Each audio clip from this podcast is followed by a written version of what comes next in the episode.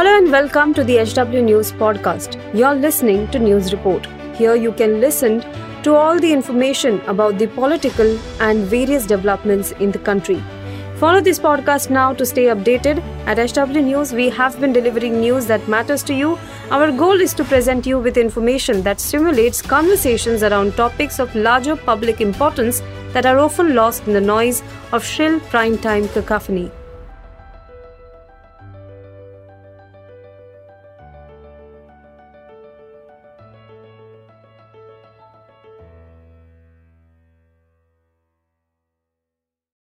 नमस्कार दोस्तों, आप देख रहे हैं एच डब्ल्यू न्यूज़ और मेरा नाम है सुन कनौजिया। माफिया डॉन अतीक अहमद की हत्या और उसके बेटे असद के एनकाउंटर के बाद भी अतीक अहमद की पत्नी शाइस्ता परवीन फरार है। पुलिस ने शाइस्ता के ऊपर इनाम भी रखा है, लेकिन इसी बीच एक और यूपी के डॉन की पत्नी के ऊपर पुलिस ने बड़ी कार्रवाई कर दी है। कौन है ये डॉन की पत्नी, ये मैं आपको एक एक करके बताऊँगा, लेकिन उसके पहले मेरी आपसे अपील है कि आप इस वीडियो को बड़े पैमाने पर शेयर करें। उत्तर प्रदेश पुलिस ने माफिया डॉन मुख्तार अंसारी की पत्नी अफशा अंसारी की तलाश तेज कर दी है और साथ ही उसके ऊपर लगाया गया इनाम भी बढ़ा दिया है।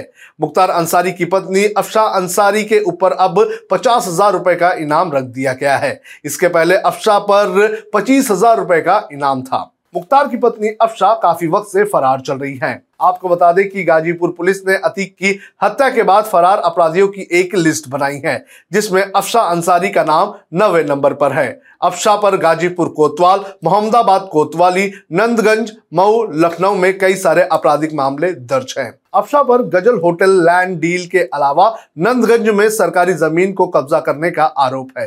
पुलिस के रिकॉर्ड में अफशा अंसारी आई एस एक सौ इक्यानवे गैंग की सदस्य के तौर पर चिन्हित है। कुछ मामलों में अफशा के साथ उसके भाई के नाम भी दर्ज है। मीडिया रिपोर्ट्स के मुताबिक मुख्तार अंसारी ने विकास कंस्ट्रक्शन नाम की एक फर्म बनाकर मऊ के दक्षिण टोला के रैनी गाँव के पास ज़मीन पर एक गोदाम का निर्माण किया था। यह फर्म मुख्तार अंसारी की पत्नी अफशा और उसके दो भाई अनवर और शहजाद के साथ ही रविंद्र नारायण सिंह, जाकिर हुसैन और विकी के नाम पर रजिस्टर था। इस गोदाम को विकास कंस्ट्रक्शन नाम की फर्म द्वारा एफसीआई को किराए पर दिया गया था।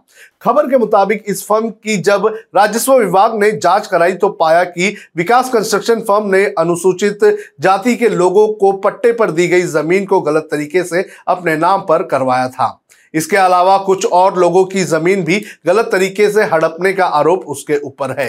तहसीलदार की रिपोर्ट के आधार पर मऊ के दक्षिण टोला पुलिस ने साल 2020 में मुख्तार अंसारी की पत्नी और उसके साथ पाँच लोगों के खिलाफ अवैध तरीके से ज़मीन कब्जा करने का मुकदमा दर्ज किया था। इसके बाद 2021 में प्रशासनिक अधिकारियों और भारी पुलिस बल की मौजूदगी में इस फर्म के गोदाम के पीछे स्थित ज़मीन की जो बाउंड्री लाइन थी उसे गिराकर उसे मुक्त कराया गया था। इस मामले में अफशा के अलावा बाकी चार आरोपी कोर्ट में पेश हो चुके हैं, जबकि मुख्तार अंसारी की पत्नी अब भी फरार है। और इसी को आधार बनाते हुए इकतीस जनवरी 2022 को गैंगस्टर एक्ट भी इस पूरे मामले में लगा दिया गया था। इस मुकदमे के दर्ज होने के बाद भी अफशा लगातार फरार है। मऊ पुलिस ने कई जगहों पर दबिश दी है, लेकिन अभी तक उसे गिरफ़्तार करने में वो सक्षम नहीं रही है। तो अतीक अहमद की पत्नी के बाद अब मुख्तार अंसारी की पत्नी के पीछे भी पुलिस जो है वो पूरी तरह से लग चुकी है।